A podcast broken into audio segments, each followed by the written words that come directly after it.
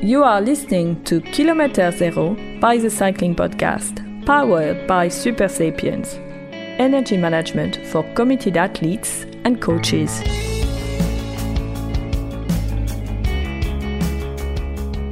Yeah, sorry, this to be uh,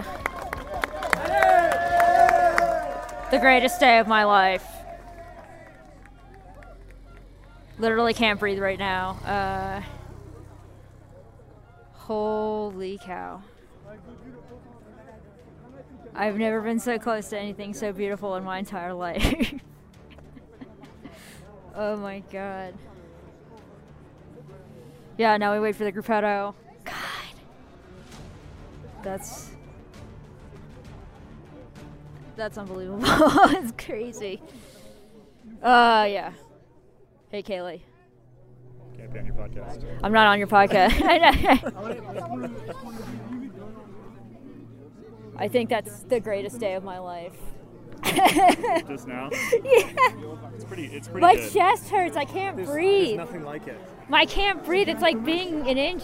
It's like being an inch away. Is like it's like staring at the sun. Go big! Go big! Go big! Go big! Go big! Go big! Go big! And that was uh, French fan likes Garen Thomas very much. Karen Thomas. Uh, yeah, being an inch away from the thing that we love is, uh, yeah, my chest still hurts and my heart beating unbelievably fast. And my head is light and my eyes are wide. And it's not over. Here comes the gruppetto. And you just get to experience it in waves over and over and over again. And then you have the same moment as you had before where it's like, I talk to them, I've seen them, I know them. And there they are in their element, suffering. But this time there's a glory in it, and it's not all just pain. It's, uh. Yeah. Yeah, I'm feeling so many things. Hold on. Uh. Yeah, I've never loved anything like that. That's that's that. Yeah.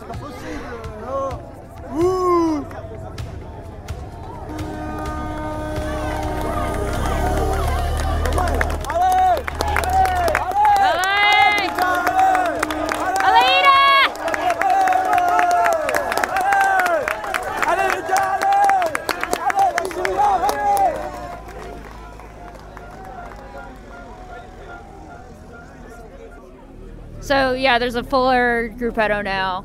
That's uh. Oh, so they've been like dropped, dropped, I guess. Allez Allez, courage Allez! Allez, vas-y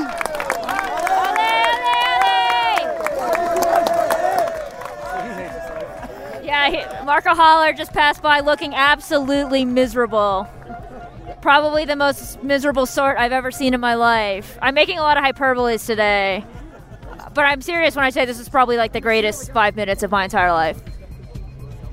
That part was true. That part's true.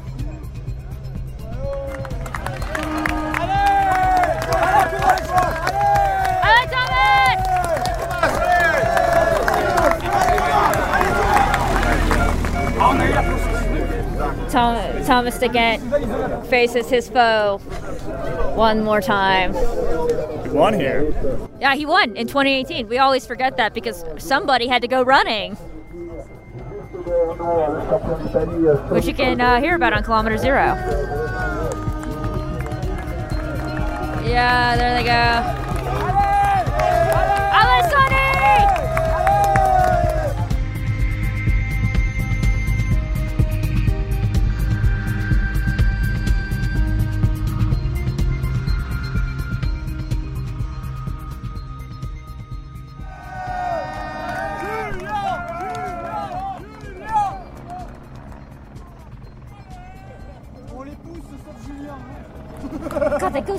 Fast.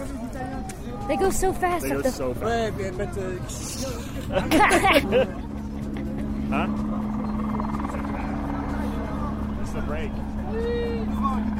yeah, yeah. The break is. Uh, I wonder if Wout is still there. If he is, chapeau, you know. viens de ce côté. Venez de ce côté. He must be, yeah, because the Jumbo car is still there. Oh, there he is. Holy shit.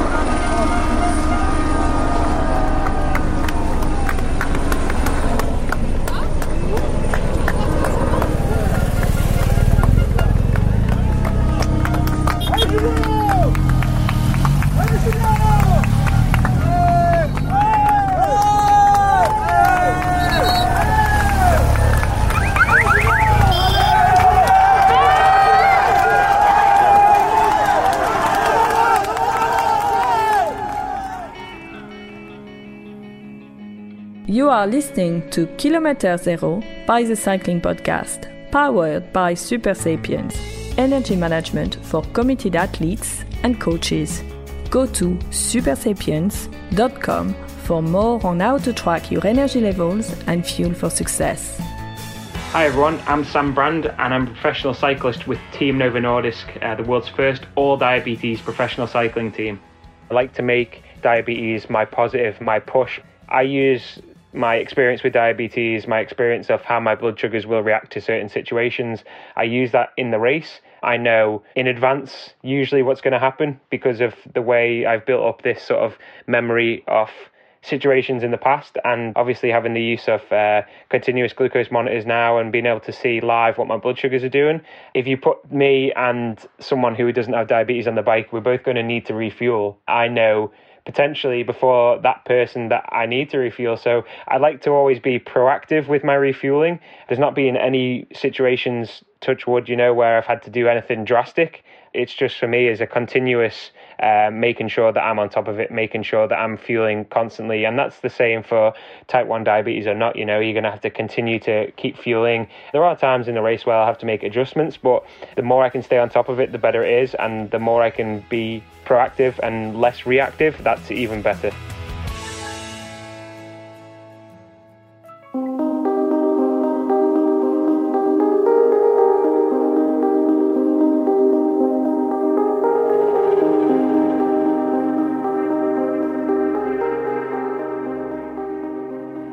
This is Kate for the Cycling Podcast, recording a quick audio diary on today.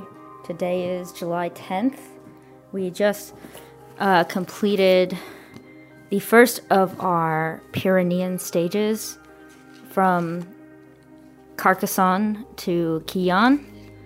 Uh, it was a pretty exciting stage today. Michael Woods and uh, Guillaume Martin and Wout Poels all in a breakaway, only for Bauke Mollema to, to barnstorm it to victory in the way that he he does when he doesn't have a mechanical problem, as he did this one that one time that was really famous, what we don't talk about. Uh, it's a meme. So yeah, staying in a hotel with now back with Richard and Francois. Uh, which okay, I guess I haven't done a hotel update in a while, so maybe I should do that. Hotel updates. Uh, let's see. Yeah. Yeah, so I stayed in some kind of shitty hotels. The hotel I stayed in, I stayed in a Kyriad, which was like, they call it a three star hotel, but truly was a two star hotel. Uh, definitely like creepy crawlies. Uh, everything was dated. Taking a shower was like a little complicated. The then there was a two star hotel that I went to, which was worse. Yet somehow I'm always so tired at night that I can always fall asleep regardless, which is a true testament to my fortitude in the face of pestilence. And so now, yeah, I can't remember. I think maybe there was another hotel I was staying in before, like not the last audio diary that I did, uh, but I think there was one in between that I truly just like cannot recall for the life of me. Oh yeah, there was like it was the Apart Hotel. No, I already talked about that one. Yeah, sorry. The days are all kind of blurring together, as they say. It's a cliche, but it is kind of true. Uh, so today was good, good stage, in- entertaining to watch. Uh, almost felt like a replica of stage eight. Uh, all we needed was a, a grand Pogacar attack uh, to seal the deal, but he stayed put. And it was nice to see some of his teammates trying to close the race down. They're getting better at adapting to this role of like team leaders, where they have to close things down, where they have to like ride strategically, where they can't just let guys like Guillaume Martin like escape, which was truly kind of a failure on their part. But at the same time, they got better and better at locking things down, and finally the stage settled, and we could have like a proper race. And I talked today. I went to the mix zone. Uh, I didn't go in the morning. I skipped the first, so we got there pretty early. I skipped the start. Uh, went to because I was riding with Caley Fretz from Cycling Tips, and he had to pick up a colleague, and that colleague had to stuff a bike in his back of his car, and that was like truly an ordeal. And then we went to the finish, and I got some work done doing transcripts of my conversation on the rest day with Ide Schelling. And then, yeah, so trying to just think. Uh, I talked to Matej Mohoric today at the end, which I think you'll hear on the cycling podcast. And I think I think every journalist has like writers they're like kind of friends with, not you know close friends. There's always a critical distance, but you know are friendly with. Uh, sometimes like if the writers were writers at one point, uh, then like or they still ride and they live in places like they have guys who they ride with or they're friends with or they've known for a long time, etc. Um, there's still always like a distance. There's still a fence between you and them, like quite literally and figuratively. So, but I'm quite chuffed by uh, today. I'm uh, quite chuffed by the Tour de France. This is the point at which everyone thought that I would be like, "Oh, I'm so ready to go home. I'm so tired." It's like, no, no, no, no, no. I truly have a rabbit's appetite for running, and I'm not done running yet. So that's uh, oh yeah, this hotel that I'm staying in, lovely. Smells like uh, peppermint everywhere. I think it's peppermint. Perhaps it's something else. All the the um, the quilt is like hand embroidered, which is kind of cool. The wall is stone. We're right beneath the foot of the mountains. My view is towards the street, but I'm not complaining because I'm staying with Richard and Francois again instead of in a campanile. Uh, the view from the street is also cute. So, yeah. I guess this is a rather chipper audio diary update. Usually, my audio diary update, updates are like, oh, I saw the boy and it made me cry. Or it's like, oh, I don't know what I'm doing with my life. Or it's like, oh, Primoz Roglic. But now it's like, uh, actually having a pretty good time. Got my work done. Gonna have dinner. Yes. Read some good books. Except for I read uh, Jonathan Franzen's like little book on climate change. So like, what if we stop pretending? Which I disagree with vehemently. I think he's cynical old fart about it, and his derision towards young people in the interview at the end is truly uh, offensive to me. As if so, it acts he acts as though social norms don't change uh, with generations, which they absolutely do. So yeah, sorry, I like can't take anyone seriously who thinks that like guys who drive pickup trucks are the reason for the climate crisis instead of like oil companies. That's my take on that. And now I'm reading some short stories about sad Americans. So, that's it. I'm pacing. Good night.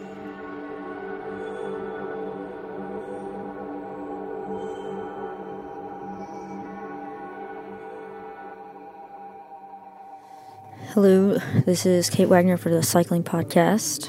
Uh, my final audio diary for the Tour de France. Uh, a while ago, I guess, in my first audio diary, I said that I didn't think I would hate this by the end of it, and to be honest, I'm tired. But that's because I haven't slept too well lately, and that's because there's been something that's been making me anxious, but I don't feel like going into it here, even though it's uh, related. We're entitled to our secrets sometimes. It's uh, cold and rainy here at the finish in Saint-Lary-Soulan. And when it's cold and rainy like this, I uh, think about architecture. It's like a habit I've had since I was in high school, especially when I'm listening to minimalist music, which I am now in one ear, the race in the other. Uh, I think about modern architecture specifically, which looks its worst in the rain. It's like it's most austere, unwelcoming, and yet it's most honest. Its flaws exposed to the trickling of water, the patina of exposed age, reminding us that nothing stays modern forever. But I love modern architecture best in this condition, this honest condition. The rain makes us remember that despite all our technological advances, we are still at the mercy of the earth. Probably makes the writers remember this too. We can't change it. We just kind of like submit to it, and it reveals things about us. For me and others, it reveals a certain tenacity because, regardless of the weather, every day I fall in love with being here still. And I say fall in love because it's irrational like that. Because even though I'm behind on my deadlines, even though I can't get quotes reliably, even though I'm starting to become frayed at the edges, that tumultuous thumping in the stomach remains. Some days I can't muster much that's productive. Some days I just want to read a book and be taken into someone else's life. Some days I just. Yeah. Every day, however, I want to be in their presence, even though it becomes increasingly normal now. But not when you think about it. It's the proximity that keeps me going, I suppose, as weird as that may be. I'm chasing something, some kind of understanding of them, their condition, what drives them to do this, of me too, maybe. Uh, there are things that I want to talk about here that I probably shouldn't. I won't. All I want, however, now, is to go to the Vuelta, to do this all over again, somewhere else. Whether I'm successful at this job is dependent on whether I can finish the pieces I've promised by the time I've promised them, which I know I can. And if it weren't for all the time in the car, I'd probably be done already. And the pieces are about stages that have already happened, which is difficult to write about as the race keeps going and takes you with it. It does that. It carries you away from any kind of temporary stability. It captures your heart and smashes it sometimes, like mercilessly. Worse than any schoolgirl crush, worse than any quotidian adult disappointment. But sometimes it makes you feel like you're soaring above the world, a ragged eagle above a foul field, solipsistic, a right proper case of main character syndrome, as the kids say. Self aware, mindful of one's circumstances. You're always traveling, which is great when you have a certain kind of ceaseless personality, which I do. This race is over, and that, barring a tragedy no one would wish on such a person, Tadej Pogacar has won, and he sits every day amused as the subject of his boy king fiefdom, fight for the scraps, the special jerseys, the stage wins, the podium places, the top 10. His job is done. Still, looking back, some of the wins have been beautiful, truly. Mohoric, Van Aert, Van der Poel, Alaphilippe, Cavendish, Resplendent, to name a few. There are more, of course, but those are my favorites. Mohoric because he won when winning in the break was still interesting, because his wins are always brilliant and impeccably executed, because there were tear shed on the finish line, which, you know, always breaks my heart. Van Aert because it was Ventoux, and it, literally anyone else should have won that day, because it felt like revenge for all that had gone wrong that first week. Van der Poel in the yellow jersey for his grandfather, later fighting off Pogacar just to show that someone still could, but they're more alike than different. Not really opponents as much as analogs. Their same instincts simply come in different packages. Alaphilippe because it lit everything up like a spark at the very beginning, because it made us believe that every stage would sparkle like that, which was nice until it wasn't. The sparkles turned into a flame. Cavendish, because we all deserve second chances, as banal as that sounds. Sometimes I feel like I'm still processing that first week, that I haven't really been carried over into the present. The race on the television feels like a different one, one with fewer consequences. For the writers, I become a little close with some of them, but there's always a distance that should be bridged, and that distance is one we all want to secretly stitch up to mix metaphors. A colleague of mine said, It's fine. We're not war correspondents. This isn't deep throat. Again, mixed metaphors. Every journalist has a subject that they're close to, which is sometimes different than the ones they're fond of. Sometimes there are those we feel special kinship with, get along with better, find ourselves looking for, waiting for, because their company is pleasant and we are honored by it. Some are just athletes doing a sport. Some are Tadej Pogacar who exists without us. I miss him in white. As we all know, I keep a diary on my newsletter, derailleur.net, where I write every once in a while about my experiences here on the tour. There's a bit from the newsletter about Mont Ventoux that I'd like to read here only because I recorded an audio diary entry the mount- on the mountain itself, and this text makes a kind of nice accompaniment. It's uproar. It's chaos. Everyone is screaming. I'm screaming, alley, alley, alley, like it's a tribal chant, like my lungs are filled with the words, and my brain, lacking oxygen, commits them to them utterly. When the peloton arrives a few minutes behind, I watch them charge up the hill like a band of horses, unleashed, uncontained, but organized. Their face is one of absolute stone cold concentration as they navigate through us. I pick out Jonas Vingegaard first in the white jersey, blue eyes tilted up towards the summit, and I shout Ale, Jonas, as, as it's only polite to cheer for the first one you see. As part of the spectator wave, I step back for them. I'm awash with the sounds of back wheels and screaming and horns blaring, and then there he is, Tadej Pogacar, the yellow jersey, inches from me, centimeters. Gone in a flash, but there for a moment, unprotected by calm guys and team managers and the ASO's bodyguards. He's in his element, doing what it is he's devoted himself to. So close I could touch him, so close I can feel the heat from his body and the bodies of those around him. They move slow enough to comprehend and yet inconceivably quickly, given the incline. They are gone. This captures actually what cycling is. This is why being here matters, why riders go to all this trouble. This is what you can't get at home in your kitchen on a laptop screen. This is what makes everything worth it all the shitty petit déjeuners and long transfers and impossible deadlines.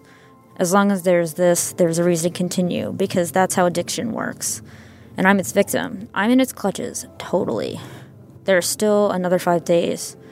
Too much and not enough. There will be no normal to return to after this, for this is the only normal I want. This is the only life I desire.